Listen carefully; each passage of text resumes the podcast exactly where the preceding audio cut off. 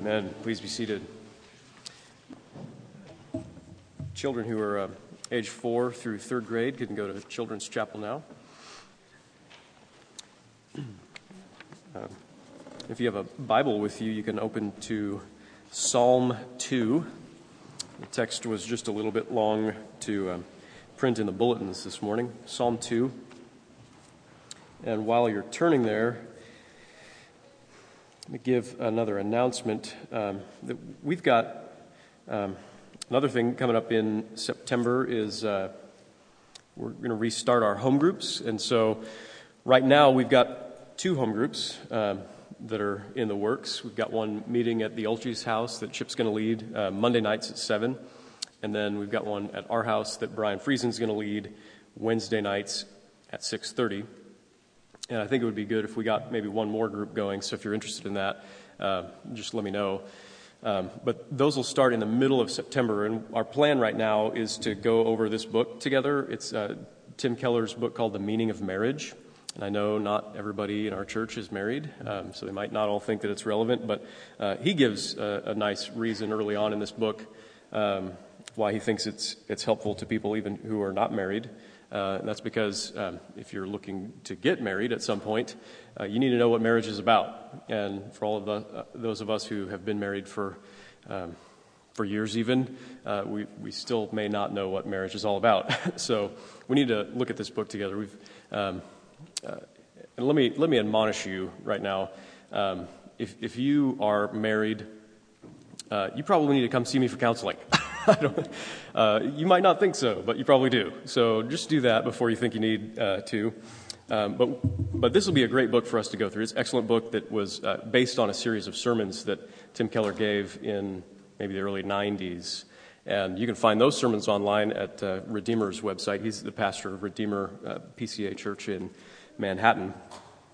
Um, but, you know, you, you, could go along with the book by listening to those sermons. They're great sermons. So, uh, look forward for uh, more information to come on uh, spe- specifics regarding home groups.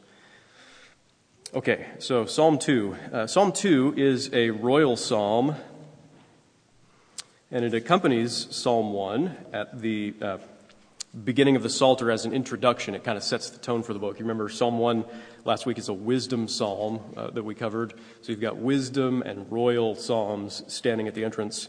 Um, of the book, and it's uh, there are some uh, linguistic, grammatical, thematic ties between the two, uh, and there's one author, G.K. Beale, who kind of points a bunch of those out. I'm not going to do that. Uh, you're just going to have to take it for granted that uh, Psalm 1 and 2 serve kind of as an introduction to the Psalms.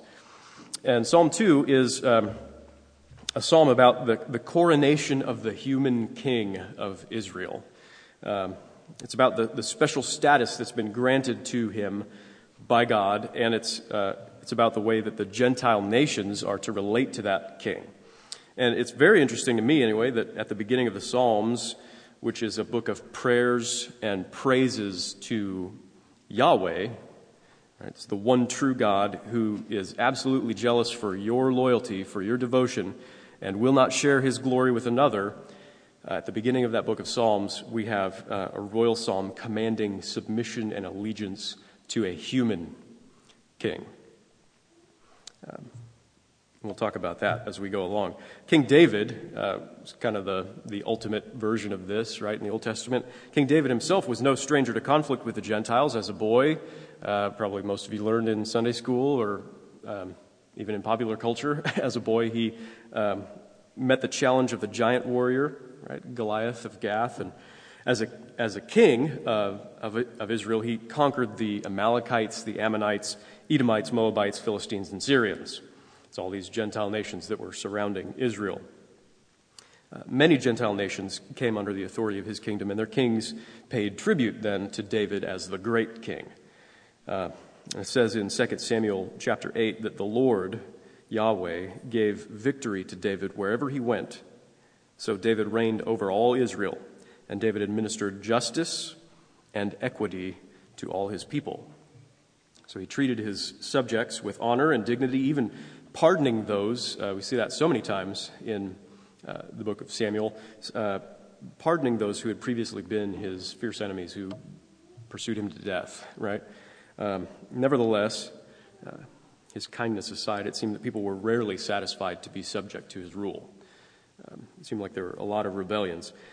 And this psalm could also be understood with reference to his descendants, not just to King David, uh, as actually he's not mentioned in this psalm, but um, uh, could be understood with reference to his descendants who ruled in Jerusalem, in Judah, uh, after him. But David is the representative of them, so I'll probably use his name a lot.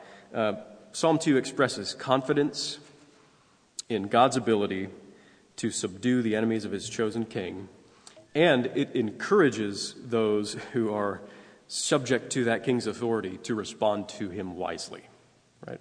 Um, and uh, in Romans chapter 15, Paul writes that uh, whatever was written in former days, so this psalm included, whatever was written in former days was written for our instruction. And that's kind of a key verse in uh, Romans 15, verse 4, for uh, understanding that the Old Testament is still relevant to us, right? Uh, it means that this psalm, Psalm 2, has application in history beyond King David as he uh, wrestled with the kingdoms surrounding ancient Israel. How, you might ask, does a royal psalm written 3,000 years ago about Near Eastern kings and tributaries uh, relate to me today, a 21st century housewife or engineer or student or teacher? Um, glad you asked. Let's find out. Uh, let's, uh, let's pray together and then we'll read Psalm 2. Father, we come to you for help this morning as we um, look at your word. We pray that your wor- word would rule over us, that you would help us to uh, place ourselves beneath its authority. For some of us, that is. Uh, leaves a bad taste in our mouths. It's uh, something that we uh, don't naturally come to. So we need your Holy Spirit to uh, enter our lives, our hearts, our minds, and to use your word um, for our good and for your glory, we pray in Jesus' name. Amen. Psalm 2. Why do the nations rage and the peoples plot in vain? The kings of the earth set themselves, and the rulers take counsel together against the Lord and against his anointed, saying, Let us burst their bonds apart and cast away their cords from us. He who sits in the heavens laughs. The Lord holds them in derision. Then he will speak to them in his wrath and terrify them in his fury, saying, As for me, I have set my king on Zion, my holy hill. I will tell of the decree. The Lord said to me, You are my son. Today I have begotten you. Ask of me, and I will make the nations your heritage, and the ends of the earth your possession. You shall break them with a rod of iron and dash them in pieces like a potter's vessel. Now, therefore, O kings, be wise, be warned, O rulers of the earth. Serve the Lord with fear and rejoice with trembling. Kiss the Son, lest he be angry and you perish in the way, for his wrath is quickly kindled. Blessed are all who take refuge in him. This is the word of the Lord. Thanks be to God. So, this psalm opens up with the uh, rhetorical question, verse 1 Why do the nations rage and the peoples plot in vain? In the original setting of the psalm, the nations, or the, the Goyim, uh, were the Gentiles that David had conquered, that were um, the subjects of the kings of Israel for some time. And they were tumultuous, seething, raging under uh, his rule to the degree where they began planning uprisings or rebellions. They were just always looking for ways to um, kick against the goads, right? Uh, and um, it says in verses 2 and 3 the kings of the earth set themselves and the rulers take counsel together against Yahweh and against his anointed. Uh, anointed is uh, in Hebrew the word where we get the word Messiah, uh, which in Greek is translated as Christ. So against the Lord and against his Messiah saying, Let us burst their bonds apart and cast away their cords from us. So the conquered kings who'd been made to serve Israel, they collaborated and they schemed together against Yahweh and against the Davidic king who'd been anointed. Uh, that was what happened when you were chosen as a king. Uh, you were anointed with oil, set apart uh, for that um, royal office. And these kings, these conquered kings, wanted to destroy and discard the authority that was over them, to free themselves from the rule of God's kingdom. Um, and this plotting is called vain or empty or futile um, because they're talking about rebelling against the total sovereignty of God Himself. Right? Um, for all of our striving as mere mortals, creatures that God has made by uh, the word of His power, it's a thing that just simply cannot be done uh, to cast off His authority from us, to cast off His sovereignty over us. Even if the greatest among us, our kings and our rulers, came up with a great plan right? even if all the nations of the earth united together against him. It says in Psalm 115 God is in the heavens, he does all that he pleases. It says in Isaiah 40 Behold, the nations are like a drop in the bucket and are accounted as the dust on the scales. All the nations are as nothing before him, they are accounted by him as less than nothing and emptiness. It says in our, uh, in our passage in verse 4 He who sits in the heavens laughs, the Lord holds them in derision. Any resistance that the Gentile nations might offer is humorously futile. Um, Almighty God looks down from his throne in heaven and says, You've got to be kidding me. You've got to be kidding me. But he only laughs for a moment. Then he will speak to them in his wrath and terrify them in his fury, saying, As for me, I have set my king on Zion, my holy hill.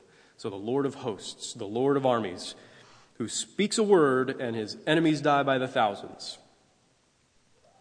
He warns these uh, scheming Gentile kings to their great dismay you cannot alter the fact that I, I myself, have given you into David's hand. Zion, um, the place where he has set his king, Zion is the place where God's authoritative presence abides. And David's throne is unassailable there on that holy mountain, uh, protected by the will and the might of God Himself. And then in verse 7, we hear uh, the Davidic king's voice. So it's not God speaking anymore, it's the human king. he says, I will tell of the decree. The Lord said to me, Yahweh said to me, You are my son. Today I have begotten you It's probably helpful to notice that um, this, this is in the past tense. The Lord said to me, right? The king uh, is remembering the fact that God had, had um, uh, backed him up, He's supported him, right?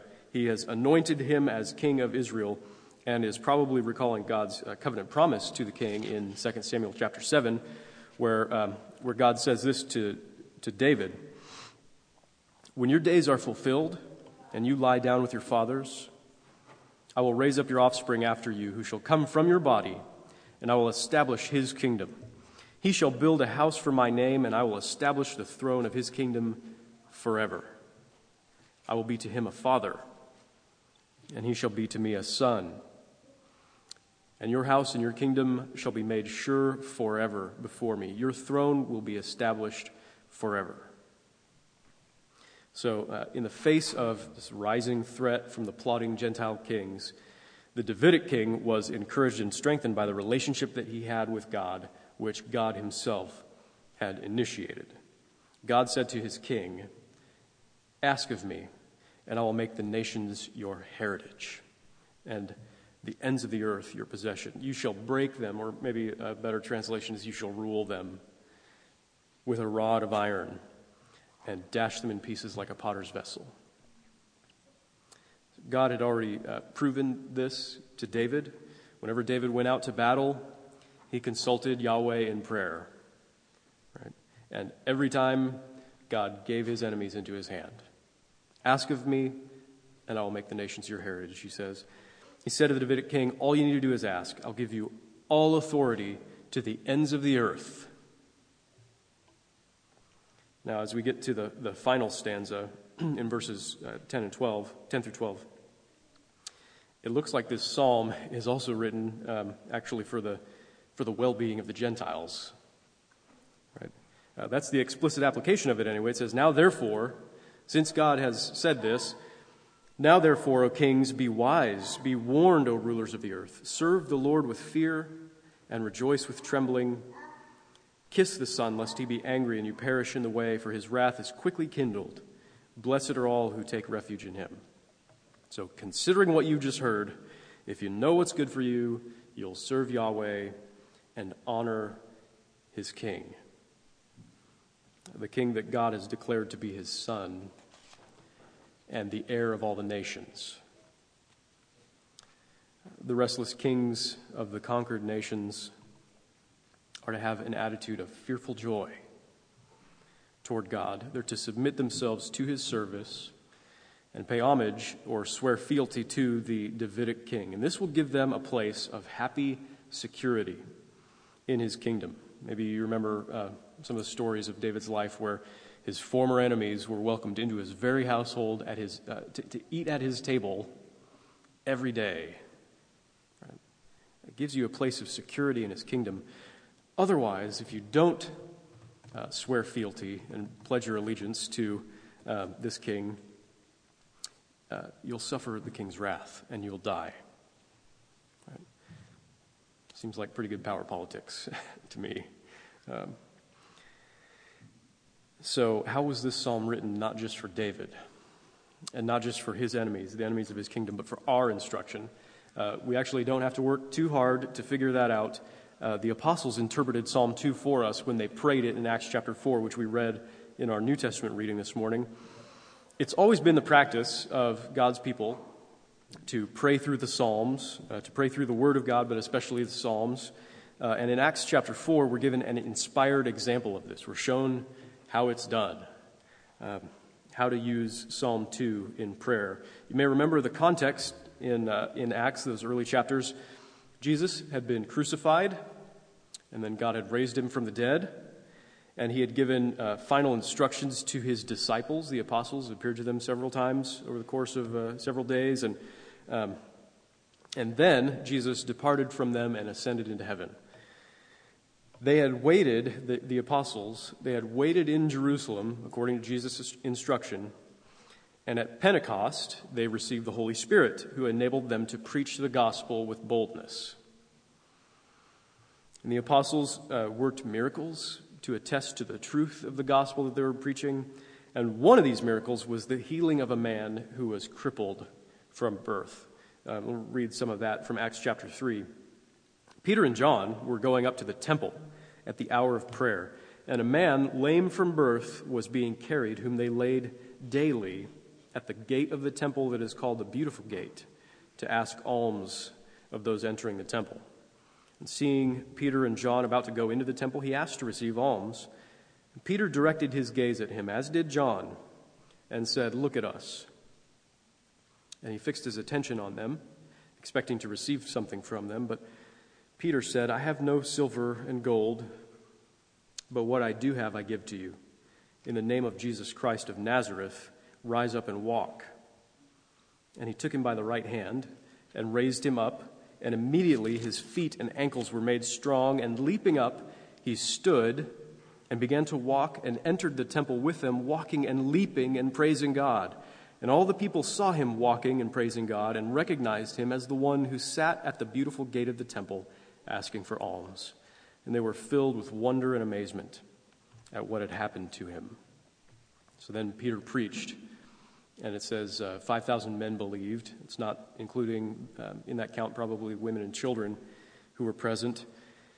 The temple rulers didn't like this, right? They arrested Peter and John, and even though they could not dispute the miraculous healing, because here was that guy who was lame from birth, who they saw every day at their entrance to the temple. Here he was standing right next to the apostles. Uh, they, they couldn't dispute that healing. They didn't want to lose their reputation, they didn't want to lose their authority in Jerusalem. So, uh, so Peter and John were threatened, and they were told, Don't you preach Christ anymore.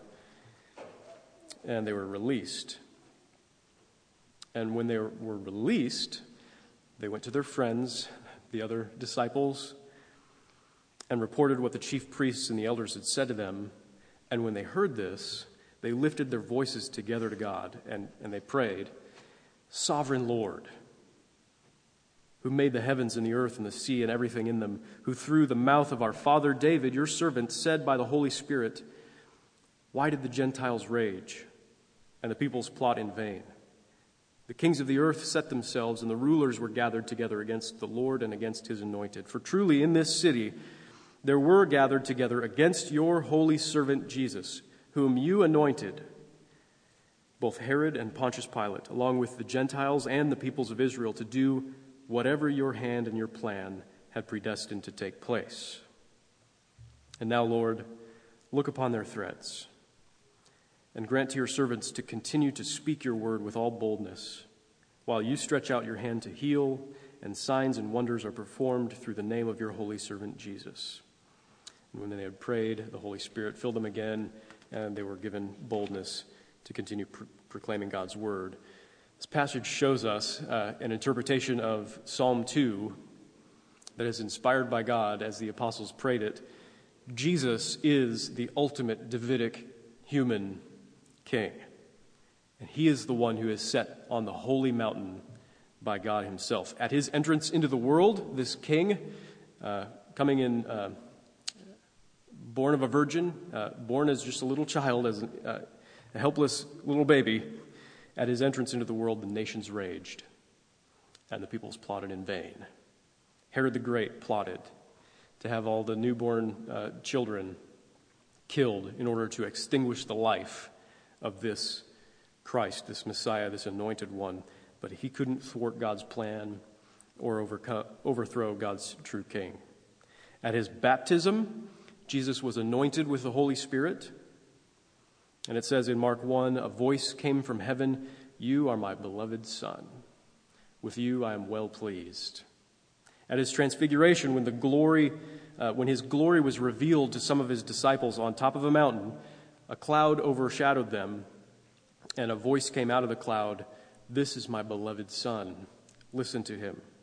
The nations raged Peoples plotted in vain. All the chief priests and the elders of the people took counsel against Jesus to put him to death. But even in their gathering together against Jesus, as the apostles prayed, they were doing exactly what God had predestined. In God's complete sovereignty, even the devices of the wicked were foreordained to accomplish the plan of his salvation. Their vain plotting served only to position Jesus to be crowned as the everlasting King, the Lord of heaven and earth. Paul, in the opening verses of his letter to the Romans, speaks of the gospel concerning God's Son, who was descended from David according to the flesh, and was declared to be the Son of God in power according to the Spirit of holiness by his resurrection from the dead.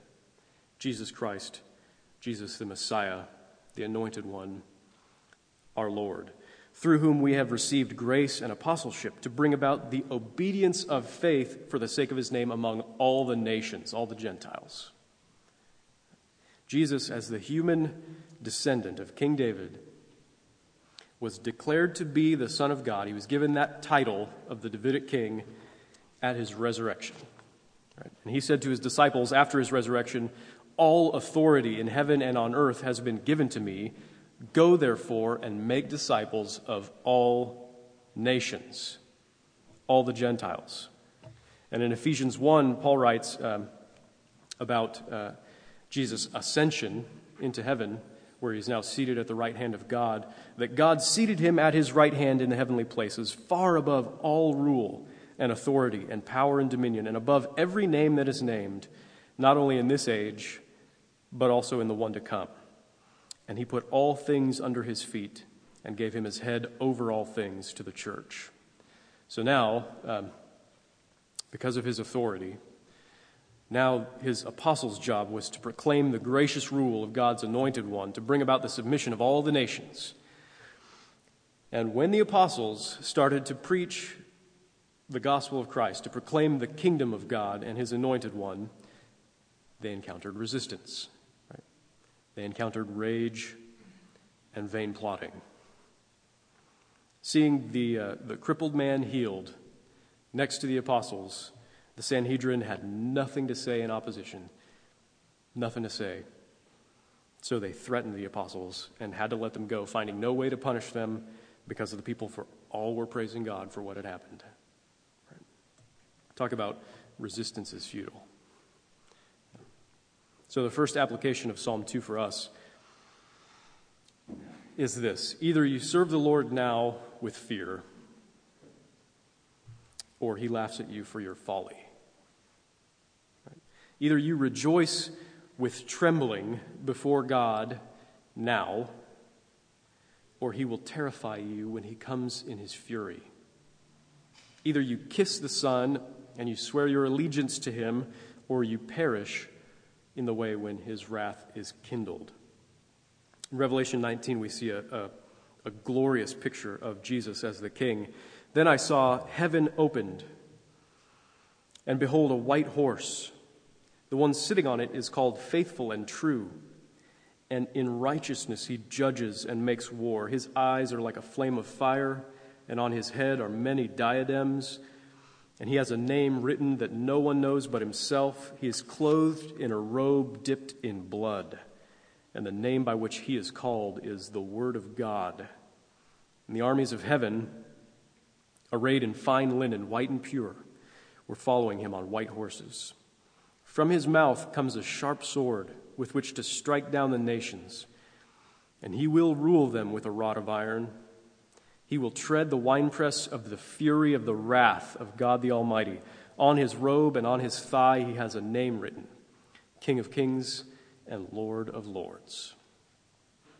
Jesus Christ, the Anointed One, is Lord and King. You can't prevent it, you can't protest it.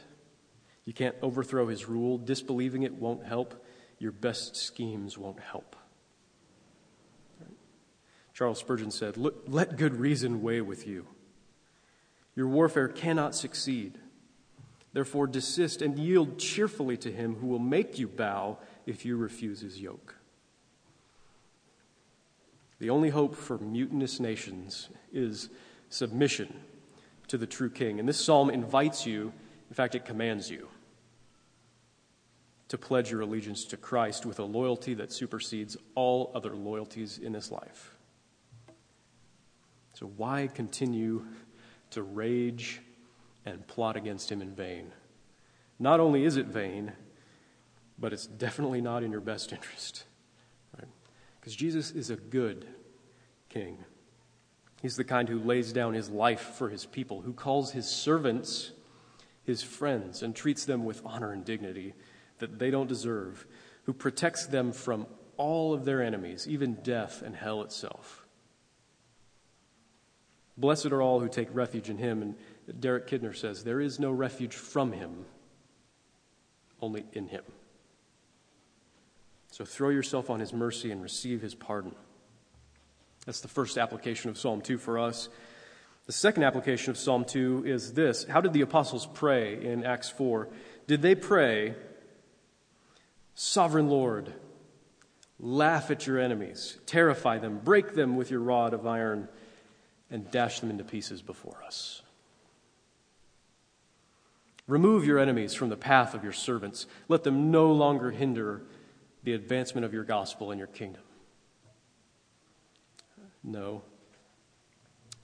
They didn't uh, petition God's sovereignty that way. God's sovereignty doesn't necessarily mean that the people that he loves will be spared from suffering and persecution in this world, suffering for his kingdom's sake. In fact, uh, Jesus promised that if we follow him, we will suffer persecution just as he did. But how did the, the apostles pray? They said, And now, Lord, look upon their threats and grant to your servants to continue to speak your word with all boldness. So we're to take courage from the ultimate truth of Psalm 2 to find strength and boldness for our evangelism in the face of adversity. If you are subject of the one true king whose government cannot be toppled, in whose kingdom is to be found all true blessing forever, then what do you have to fear from the enemies of his kingdom? And, and let's be uh, clear. Let's be aware of who our enemies are in this context. It's not just anyone who hurts you or oppresses you, it's those who perceive the kingship of Christ as a threat to their autonomy, as a threat to their authority. Right? A lot of times we take attacks from these enemies against us personally, right? as if they were assaulting our reputation or our intelligence. Right? For example, uh, this week, a friend of mine posted a, a, a graphic on Facebook that insisted that anyone who believes that homosexuality is a sin is a sexist, a chauvinist, judgmental, xenophobic, and culturally backwards. Um, and as I read through that graphic, I felt um, this strange hotness creeping up my neck, right? And spent a lot of time thinking furiously on how to respond to my friend to prove conclusively that he was the ignorant one, the intolerant one. Um, this, of course, is not the right response to have, so I think that the uh, Holy Spirit helped me think about it a little further. And I realized, you know what? I am sexist. I am chauvinist. I am judgmental. I am xenophobic. And I am culturally backwards. yeah, pretty much all of those things. Um, though I hate to admit it, I wish it weren't true, and I hope that those things change in my life. Those are probably all true of me to some degree, but by Jesus' mercy, I'm pardoned from those things. I'm forgiven all those faults. I'm welcome in heaven as a gift of His grace, and I'm made a humble servant in His kingdom. And whether my friend was conscious of it or not, ultimately he wasn't lashing out at me or at people like me. Right? Ultimately, he was raging against the Lord Jesus, taking aim at the holy law of his kingdom because he can't stand the thought of submitting to the Word of God to divine authority. First and foremost, um, he's not my enemy. He's an enemy of the king, just as we were when Jesus died for us. That Facebook graphic uh, that scoffs at Christians is a pretty mild form of the persecution that we face, uh, but it serves to illustrate the point. The prayer of the apostles in Acts 4, as they were using Psalm 2, which can be our prayer as well, is to be heartened by the truth that the rage and the plots of even the most powerful enemies are empty, whether there are political leaders who are plotting, um, or our employers, or our family members, whether they can make our lives miserable, or whether they can take our lives away altogether. And what we get from Psalm 2 is the confidence and the courage to live for God and for His Christ in this world, to bear up under the pressures of those who are um, who set themselves together against God and against His Son. And we don't stand up against our enemies uh, with belligerence, but with grace. We proclaim refuge and salvation in the King's name. We hope to defeat those enemies with love right? Just as Jesus Christ defeated us by laying his life down for us. And how's this for encouragement uh, using this psalm? Jesus said to the churches uh, in the vision that John had in Revelation chapter 2, and he references Psalm 2 in his vision The one who conquers and keeps my works until the end, to him I will give authority over the nations and he will rule them with a rod of iron, as when earthen pots are broken in pieces, even as I myself have received authority from my Father. And I will give him the morning star, which is a reference to uh, Christ himself. The one who continues in faith, the one who continues in submission to Jesus, in obedience to King Jesus, will rule over all things with his Lord. If you trust in Christ, if you obey the King, you will share in his heritage of the nations. You will possess the ends of the earth together with him, and you will rule as kings and queens under the King of Kings and the Lord of Lords. And you'll rule forever. It says in uh, 1 Corinthians 6 the saints will judge the world. We're to judge angels. And in 1 Corinthians 3, all things are yours. The world, life, death, the present, the future, all are yours, and you are Christ's, and Christ is God's. A while back, uh, Jerry and I went to um, church planter assessment in Vancouver, BC, uh, where I failed miserably. You shouldn't follow me, I'm not a church planter.